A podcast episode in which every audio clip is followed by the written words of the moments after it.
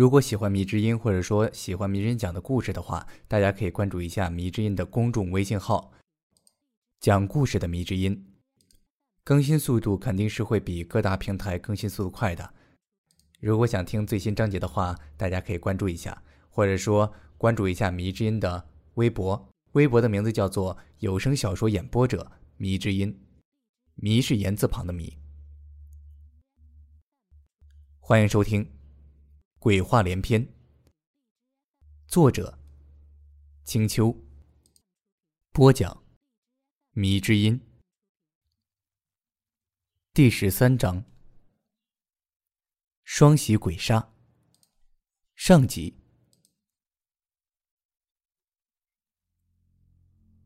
年关将至，即使天气再阴冷，大家都风风火火的准备着过新年。乐呵的劲头逼退了三九寒冬，很多人都把喜事赶在这个日子办。我们办公室里的女老师就好几个准备这时候结婚的。前些日子，他们天天守着那本台历，希望大喜日子快些到来。但也奇怪，这个时候除了喜事特别多之外，丧事也很频繁。估计是天气太冷，好多体弱多病。本来就风烛残年的老人家熬不过年底这道坎儿了。出门看到好多人袖子上都带着黑色的布，脸色苍白，一点也没过年的喜气。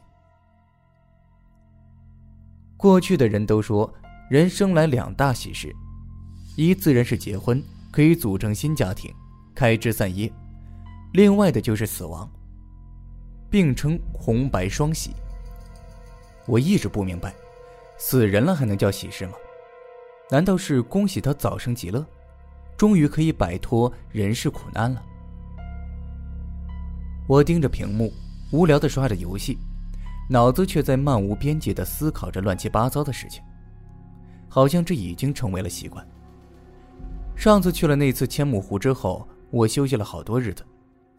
本来该奔回家过年的，也因为这一身的伤而作罢了。否则回去让父母看到了，还以为我去阿富汗打仗了呢。白毅也没回家，照他说法是，现在过年已经没有过去的年味了，过不过都无所谓，而且留我一个人他也不太放心。于是，咱们两个大光棍啊，还得在一起过年。其实也十分的冷清。就在我即将完成任务的时候，突然门口传来了敲门声。我匆匆把游戏画面最小化，然后蹬着拖鞋就去开门了。我以为是白毅忘记拿钱包了，他说要去买些年货来。虽然只有两个人过年，但是啊，该有的东西还是需要的。我对这些不讲究，也懒得大冬天的出门，就独自一人猫在家里折腾自己的网络游戏了。搔着有些长了的头发，我边拉门边说：“你烦不烦呢？”我这里正关键呢。然后开了门，才发现那里站的根本就不是白衣，而是一个女孩子，清瘦的很，穿着黑色的呢绒大衣，一头齐肩长发，围着白色的围巾，看着是挺秀气的，就是脸色苍白了些，感觉没什么生气。我一看是一个陌生的女孩啊，连忙改口说道：“哎呦，不好意思，啊这不，我以为是我朋友呢。”你找谁呀？我很确定他不是来找我的，因为长这么大还没有哪个姑娘主动来找过我。果然，他开口说话了：“我是来找白毅的，听说他就住在这儿。”姑娘的声音很好听，但是一听是找白毅的，我心里怎么就不是那么个滋味呢？我把这个归根结底为我眼红，但是人家都找上门了。总归要答应一下，于是我也就笑了笑，说道：“啊，白毅啊，他出门买东西去了，现在不在。”他皱了皱眉头，似乎有些为难。刚才就说这姑娘很秀气，眉头一皱，感觉有一种病态的美，好比那林妹妹。我心头一软，立马说道：“要不你进来等等，他估计快回来了。”我叫赵云云，是越剧学院的学生。听说白毅对一些匪夷所思的东西特别在行，所以来找他帮忙。他看了我一眼，细声细气的解释着，眉头倒是渐渐松开了。又是学唱戏的，难怪声音那么软绵绵的。怎么白毅就认识这么多戏剧学院的女孩子呢？这小子不是诚心气我吗？我哦了一声，侧过身子示意他进来再说。外面天寒地冻的，一个姑娘家站得直哈冷气，我也不能让她一直待在门口啊。我笑着点了点头，说道：“我叫安宗，是白毅同事和室友，你先进来坐，他估计很快就回来。”赵云云抿了抿嘴，也没推脱什么，就进了屋子。屋子里开了空调，他进屋后自然把围巾和大衣放一边了。我在后面觉得纳闷这姑娘看着也没什么奇怪的，怎么就又是为了那档子莫名其妙的事找过来呢？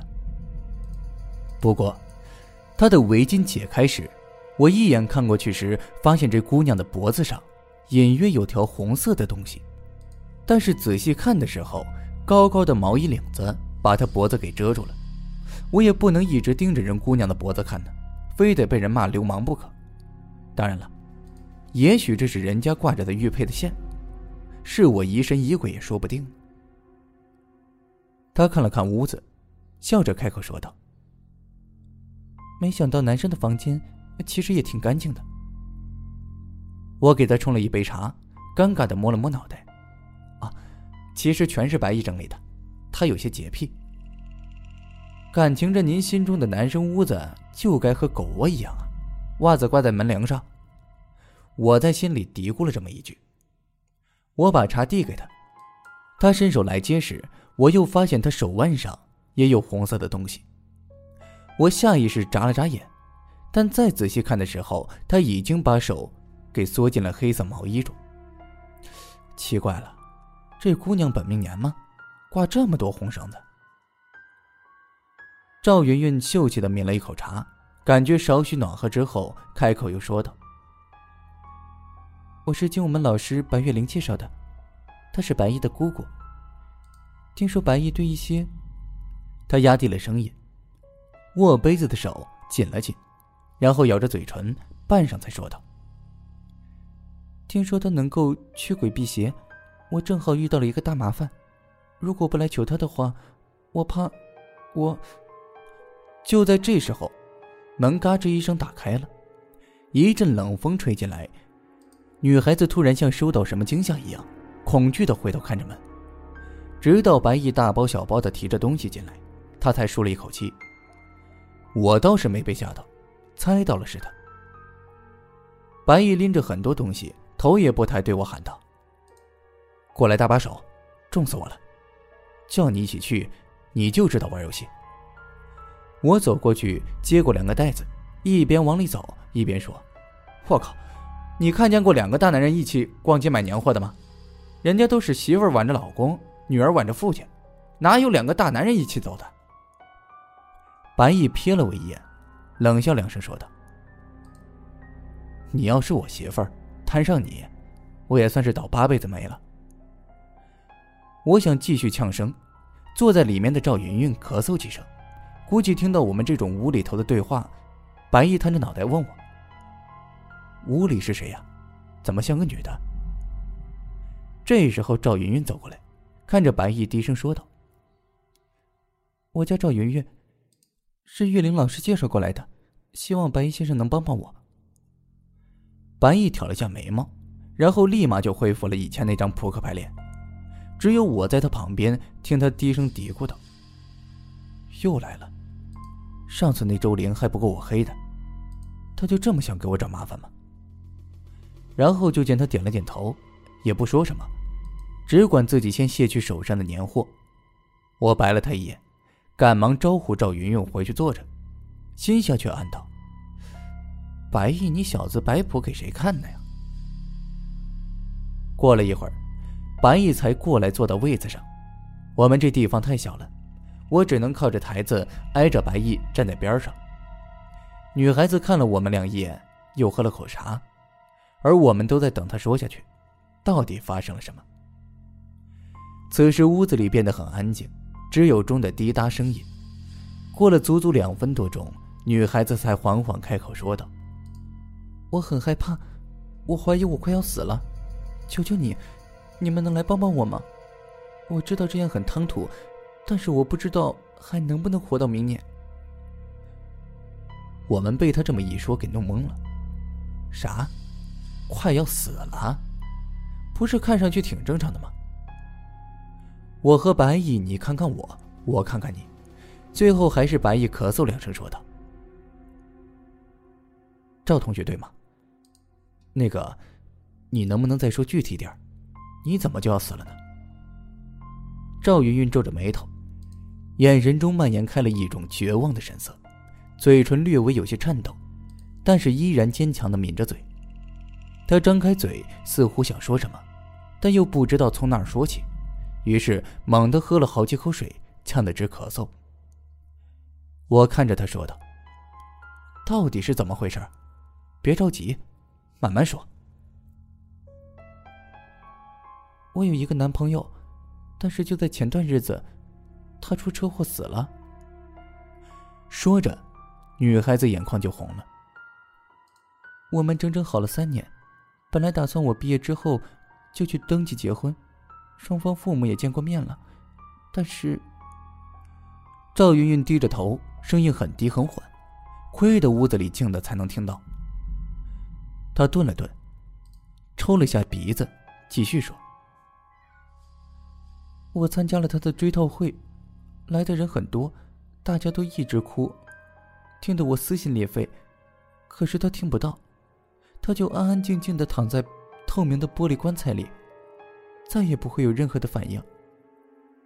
我仔细看着他的脸，以后就再也见不到了。可他脸已经完全走形了，肿得比生前大两圈，不是苍白那种，而是一种青红的颜色。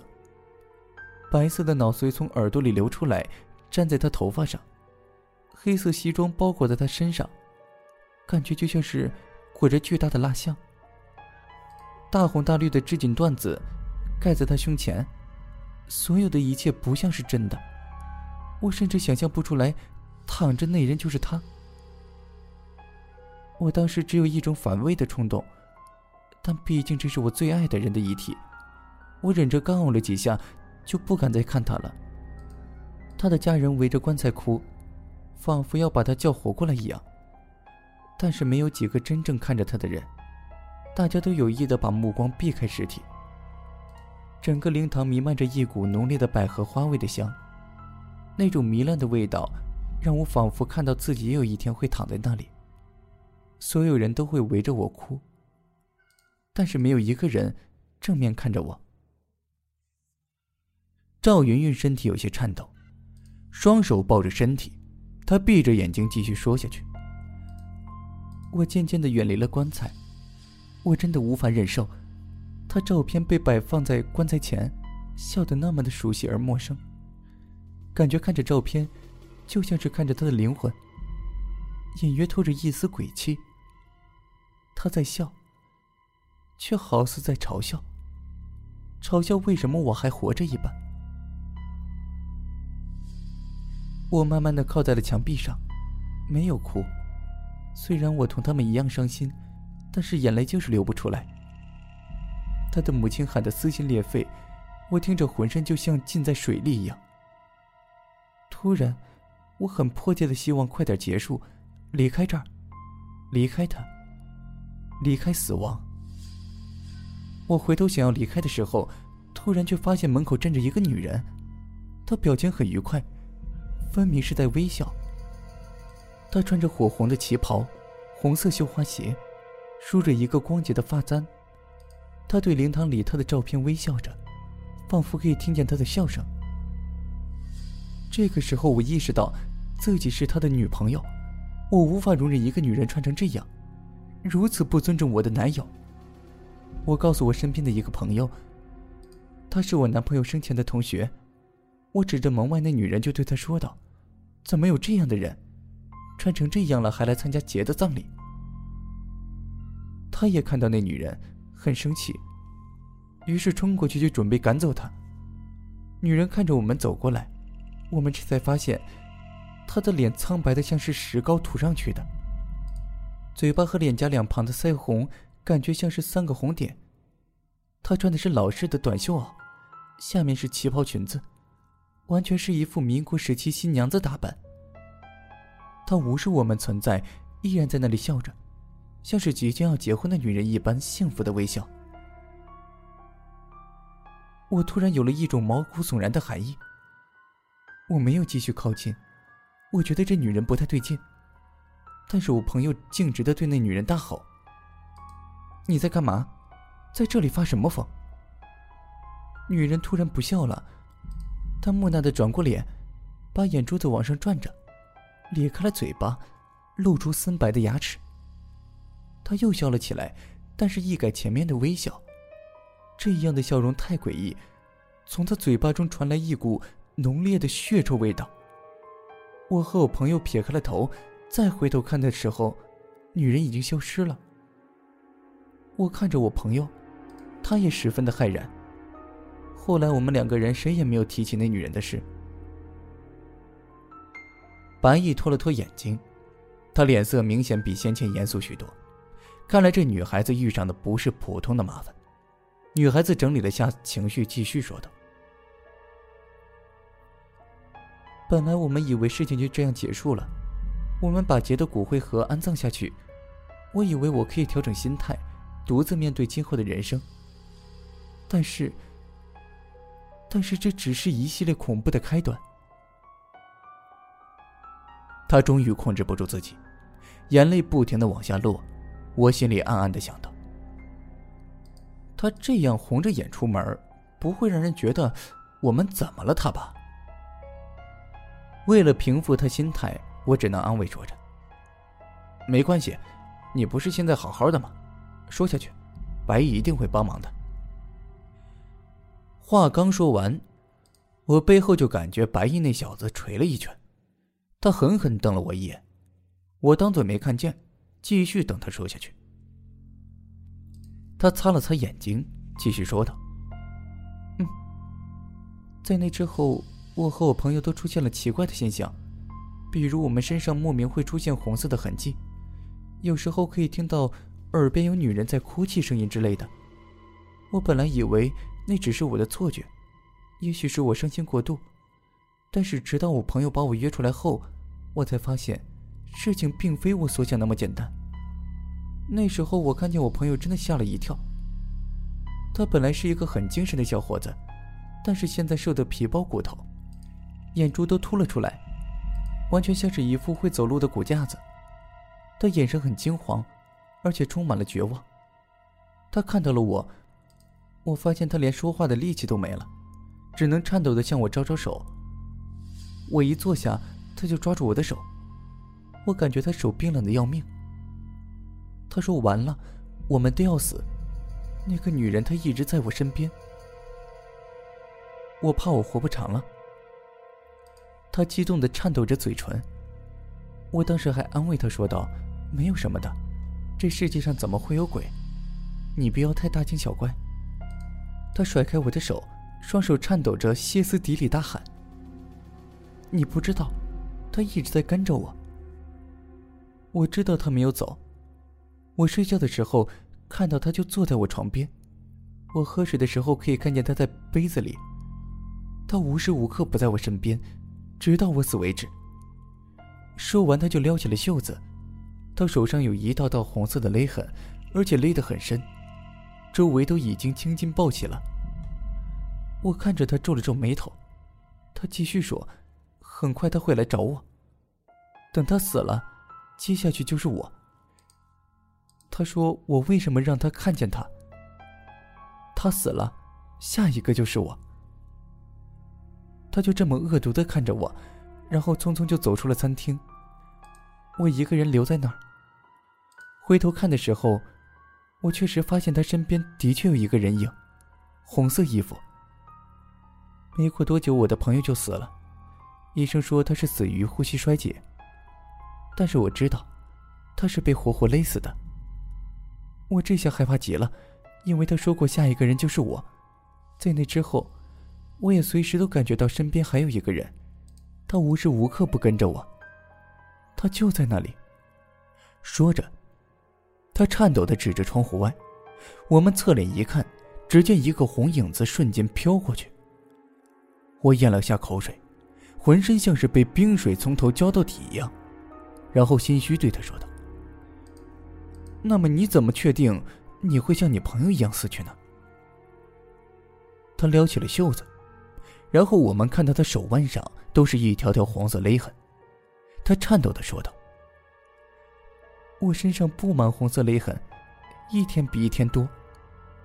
我最后也会死的和他一样惨。”说完就捂着脸哭了起来。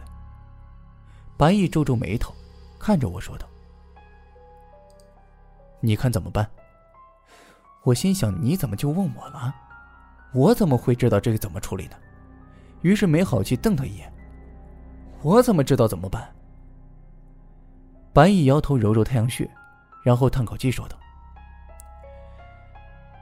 这事儿很麻烦，赵同学，你先回去。这几天都不要洗澡，尽量让自己保持干燥。还有，如果可以，也不要再去其他人的家里，安静待在自己家里。我会尽快想办法的。”说完，他走到自己柜子里，翻出一捆香，继续对赵云说道：“这香你到晚上就点上。”然后睡觉。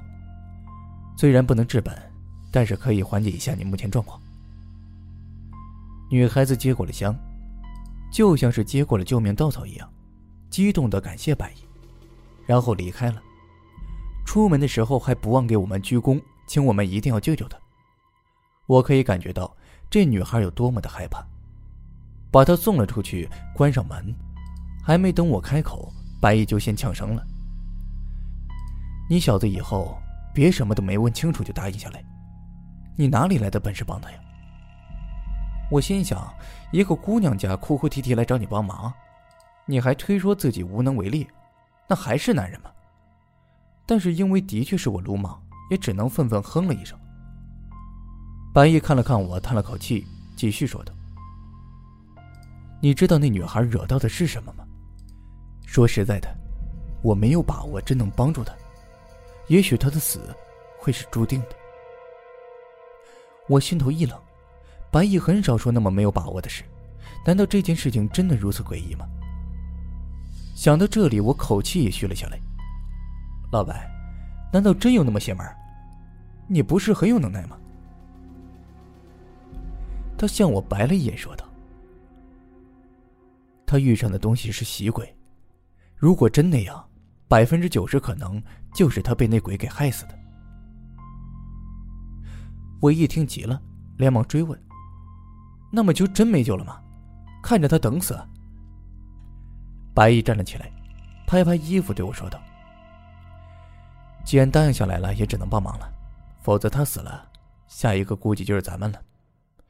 这种鬼其实是一种煞，死的时候正好是他们大婚之日，因为怨气太重无法消散，所以啊。”就形成了这种厉鬼，其实他们不常见，只有在大喜和大悲的场合下才会出现，见到的人没几个能活下来的，所以，我们需要个很特殊的方法。